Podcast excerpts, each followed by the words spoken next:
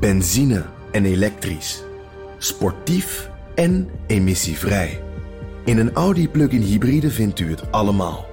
Ervaar de A6, Q5, Q7 en Q8 standaard met quattro vierwielaandrijving. Wat u ook zoekt, u vindt het in een Audi. Audi. Voorsprong door techniek. Vanaf de redactie van NRC het verhaal van vandaag. Mijn naam is Thomas Ruip.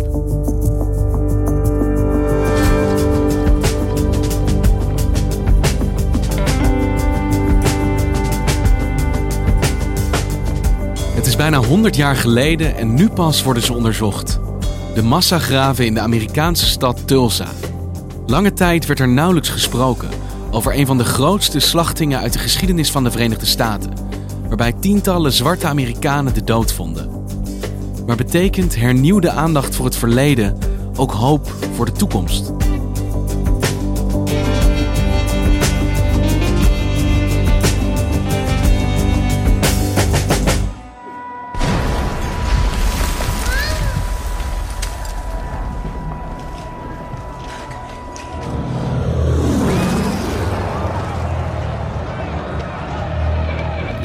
HBO tv-serie Watchmen uh, op dit moment uh, in the air is is een hele wonderlijke fantasy-serie met allemaal superhelden en zo. Maar die begint in Tulsa, Oklahoma, 1921.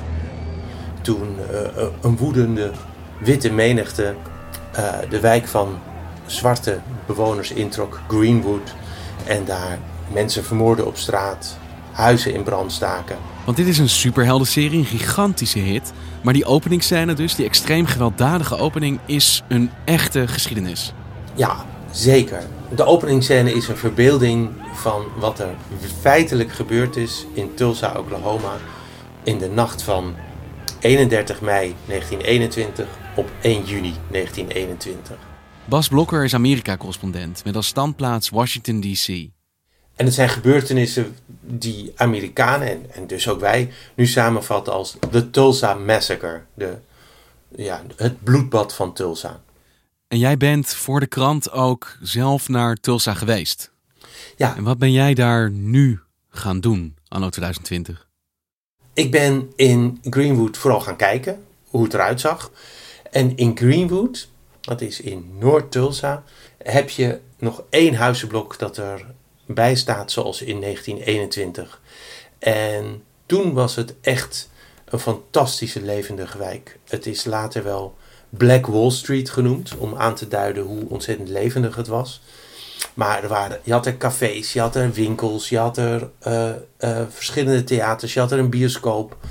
Um, het was een brandpunt van wat je zou kunnen noemen zwart Amerikaans ondernemerschap.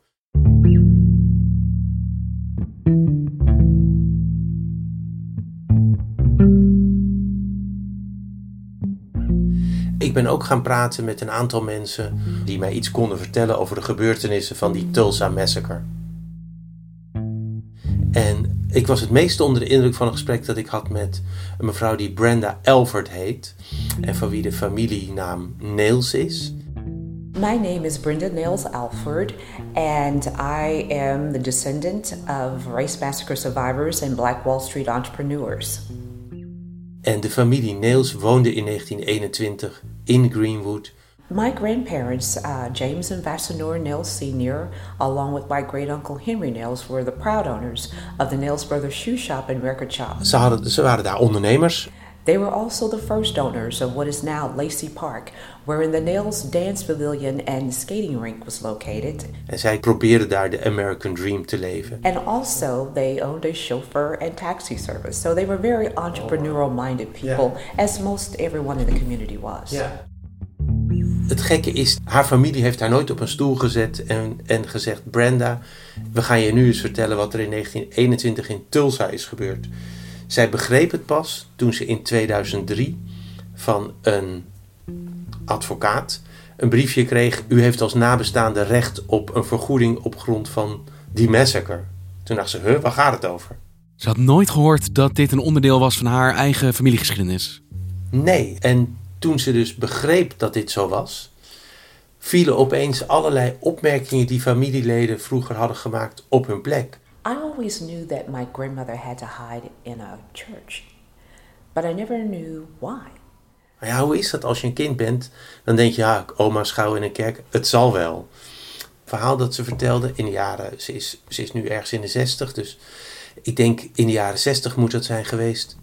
Dan kwamen ze langs een begraafplaats. Every time we would pass the cemetery, Oaklawn Cemetery, the comment in the car would always be made, You know they're still over there. And everybody in the car would say, Yes. They'd nod their heads in agreement. Yes, they're still there. Daar liggen ze, daar is een massagraf. Want dat was wat er gebeurde na dat massacre, massagraven. Ik heb op Oaklawn Cemetery gezien dat er twee grafzerken zijn waar iemand ligt die op 1 juni 1921 is gestorven. Maar verder zie je dat helemaal niet en dat kan niet. Er zijn niet maar twee mensen omgekomen bij dat massacre. Het is onduidelijk hoeveel precies, maar het, het zijn in elk geval tientallen en misschien zijn het er honderden. Waar zijn die mensen dan gebleven? En dat, dat heeft nu geleid tot um, iets wat deze week gaat gebeuren. Well, Corey Travis, archaeologists say there could be a gravesite right here at Oaklawn Cemetery based on anomalies they found on the ground. Pretty hard to believe that something like this could happen in Tulsa. If there are indeed bodies buried in mass graves, they still have to find out if they're connected to the race massacre from 1921. Er wordt daar een stuk grond afgegraven om te kijken of daar een massagraf onder ligt. Want dat is eigenlijk nooit eerder gebeurd. Dat daar gekeken wordt wat ligt daar van deze geschiedenis nog. Nee, deze geschiedenis is in Tulsa afgedekt. Ik zag een filmpje waarin een hele kerk vol zwarte mensen was en die spraken over de Tulsa Massacre. En er was een, betrekkelijk jonge man in, in, in de dertig en die stond op en die zei... When I went to OU in 1998, I was sitting in a class of African American history. And the professor was talking about this place where black people had businesses and had money and had doctors and lawyers. And he said it was in Tulsa. And I, I raised my hand and said, No, I'm from Tulsa. I, that's not accurate. Hé, waar heb je het over? Dat kan helemaal niet, jongen. Ik kom uit Tulsa, dat zou ik toch wel weten? And he was talking about this massacre riot. I said, Man, what are you talking about? I said, I went to school on Greenwood. I've never heard of this ever. En zo kan het dus ook gebeuren dat je, zoals die Brenda Niels Elford, pas na decennia eigenlijk leert dat dit je eigen familiegeschiedenis is. Want wat is zij daarmee gaan doen met dat besef? Ja, toen ze het wist, is ze voorzitter geworden van een comité ter, uh, nou, hoe moet je zeggen, ter, ter stimulering van het opgraven, van het opzoeken van die massagraven. En die commissie is op een gegeven moment ook weer opgeheven, omdat er helemaal geen politieke beweging in zat. Mensen wilden er gewoon niet aan. En wat is er dan veranderd pas? Waarom wordt daar nu wel weer over gesproken? En waarom gaan die graven dan nu eindelijk open?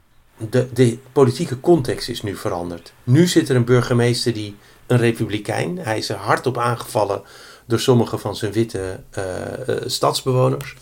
Um, die heeft gezegd: laten we die massagraven opzoeken. We moeten weten wat er gebeurd is 100 jaar geleden.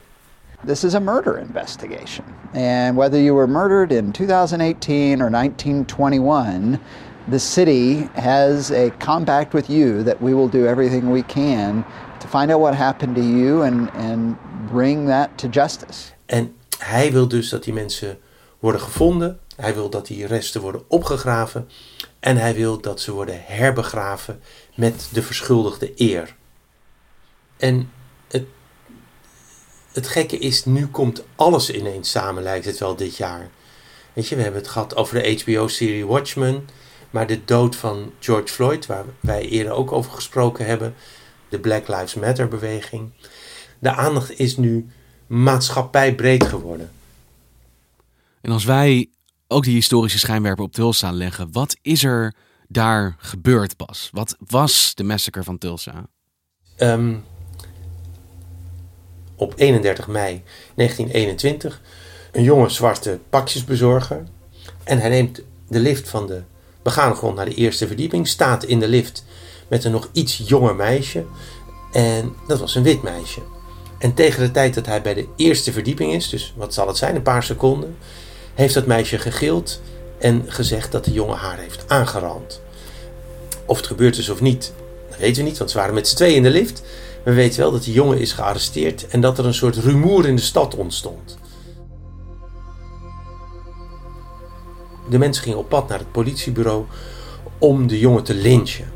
Eh, dat gebeurde toen al vaker, dat witte mensen het recht in eigen hand namen, iemand uit de cel trokken en zeiden: We hebben geen tijd voor de rechter, we knopen hem op. De politie heeft toen die menigte bij, bij het gerechtsgebouw tegengehouden. Daar kwamen wat gewapende zwarte mensen bij om de politie te helpen om de arrestant te beveiligen. Toen is er een woordenwisseling ontstaan tussen een witte man en een gewapende zwarte veteraan. Het pistool van die veteraan is afgegaan. Ik weet niet of er iemand door is gewond. Maar vanaf dat moment, vertelde de sheriff later, was het een, was het een rassenrel en kon ik niks, stonden wij machteloos als politie. Uh, die witte menigte die besloot ja, in de opwinding van de avond naar, um, naar Greenwood te lopen. En onderweg zwol die menigte aan van, van zo'n 200 voor het gerechtsgebouw naar 400 naar 500. Volgens sommige schattingen uiteindelijk 2000 mensen. Onderweg sloegen ze de ramen in van uh, winkels waar wapens en munitie te koop was. Ze bewapenden zichzelf en die trokken over de spoorlijn Noord-Tulsa in, waar de wijk Greenwood begon, Greenwood Avenue. En daar daar zijn ze gewoon tekeer gegaan als een, ja, als een woeste bende, als een lynchmob. Ze hebben mensen uit hun huizen gesleurd. Ze hebben huizen in brand gestoken waar mensen in waren. En in Greenwood heeft de politie ze niet tegengehouden. Integendeel, volgens sommige verhalen heeft de politie wel gewapende zwarte mensen ontwapend in die nacht, maar niet gewapende witte mensen. Met andere woorden, de politie faciliteerde deze, deze slachtpartij. Stelselmatig werden daar dus, dus mensen geëxecuteerd op straat. En er zijn enkele ooggetuigen die vertellen dat er ook kleine vliegtuigjes laag over de, over de wijk scheerden en uh, projectielen gooiden die, uh, die brandbommen bleken te zijn. En de bedoeling was echt, en dat, dat was ook de kreet die daar rondging, laten we alle zwarte de stad uitjagen.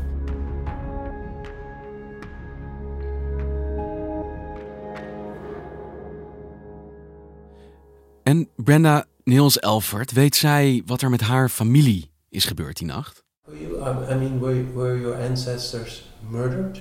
No, they were not murdered. Uh, you know, gratefully, uh, my family survived the race massacre, if you will. Die hebben tijdig kunnen wegkomen met z'n allen.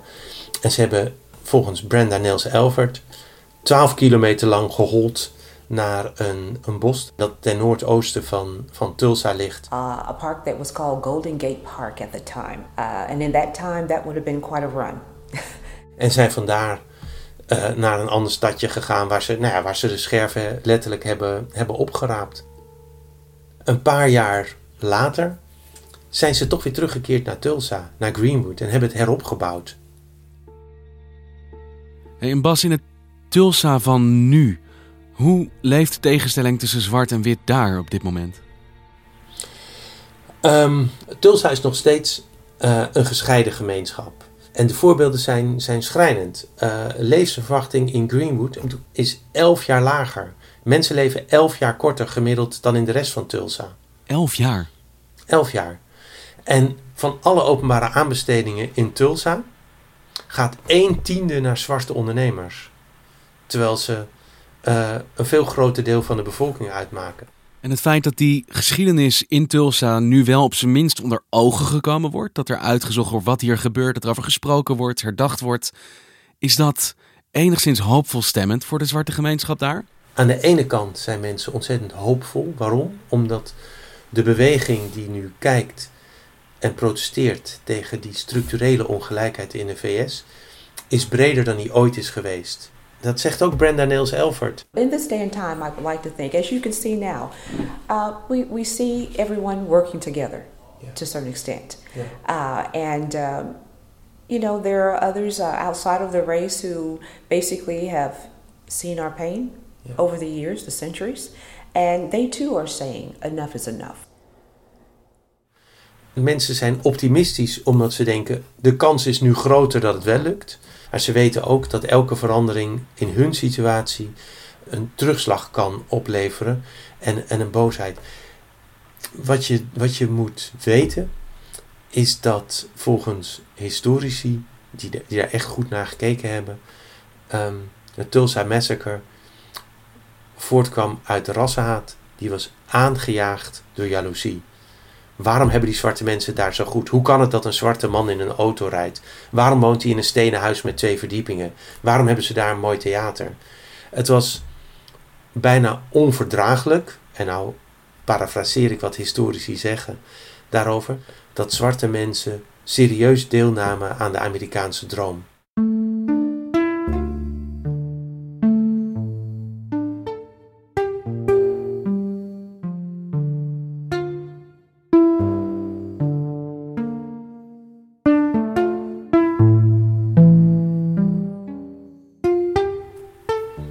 Dat betekent dat er wel sympathie kan zijn voor de zaak tegen ongelijkheid, maar dat, dat er een tegenbeweging is of een tegenstroom is die het onplezierig vindt als zwarte mensen te dicht bij witte komen. Voor die mensen is witheid een soort kapitaal dat ze bezitten, dat ze niet kwijt willen. Als het verschil in ongelijkheid kleiner wordt, wordt, wordt dat kapitaal van hen minder waard. Je kunt zeggen dat omdat het te goed ging met de zwarte gemeenschap in Greenwood, waren de witte mensen jaloers en hebben ze weggejaagd in een bloedige nacht. Het gaat nu weer wat beter in Greenwood. En misschien als het eeuwjubileum er is en het economisch fonds waaruit zwarte ondernemers worden betaald, gaat het nog weer beter. Maar dit, is, dit zijn de zenuwen die ik hoorde in de zinnetjes van Brenda Niels Elfert. Wat gebeurt er straks als het weer beter met ons gaat? Hoe kijken de witte daar dan naar? Ik sprak met de voorzitter van de uh, herdenkingscommissie, de man die het eeuwjubileum van uh, het bloedbad van Tulsa organiseert. Kevin Matthews, hij is in de staat Oklahoma, is hij senator. En ik vond het heel schokkend toen hij tegen me zei. I've never seen it more divided than I've seen it today. I've heard when I heard about this 1921 race massacre, uh, it was hard for me to believe then, but when I'm looking at what's happening today, it's not hard to believe. Hij bedoelt de tijd van president Trump. De tijd van een president die tegen Amerikanen zegt: jullie horen er wel bij en jullie horen er niet bij. En die zegt: ik heb geen enkel probleem met het wapperen van het vlag van de slavenhoudende zuidelijke staten. Ik wil dat we trots zijn op ons verleden, inclusief het verleden van mensen die actieve slavenhandelaren waren. You know, the type of things that are happening now are powder keg that uh, if we don't resolve some of these uh, issues and, and build more bridges, there's going to be an explosion. Ja, ze zijn hoopvol, maar als het straks iets ontploft, zou het ze ook niet verbazen. Hey, en Bas, denk jij het feit dat we nu met aandacht luisteren naar die geschiedenis uh, van de Tulsa Massacre, dat dat een teken van hoop is, van verandering? Of is het juist iets om nerveus van te worden omdat je ziet dit gebeurt op een bepaalde manier nog steeds? Het is allebei de dingen. Het zou heel goed kunnen zijn dat de aandacht voor de Tulsa Massacre in Watchmen, in zo'n jubileum dat wordt gevierd, dat dat helpt om het bewustzijn te verhogen voor uh, onder witte mensen, maar dat het vooral helpt zwarte mensen meer zelfbewustzijn te geven.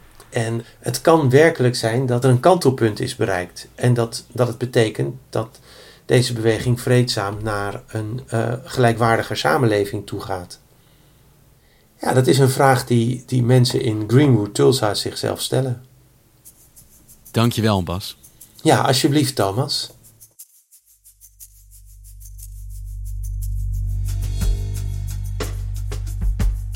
Je luisterde naar vandaag, een podcast van NRC. Eén verhaal, elke dag. Dit was vandaag, morgen weer.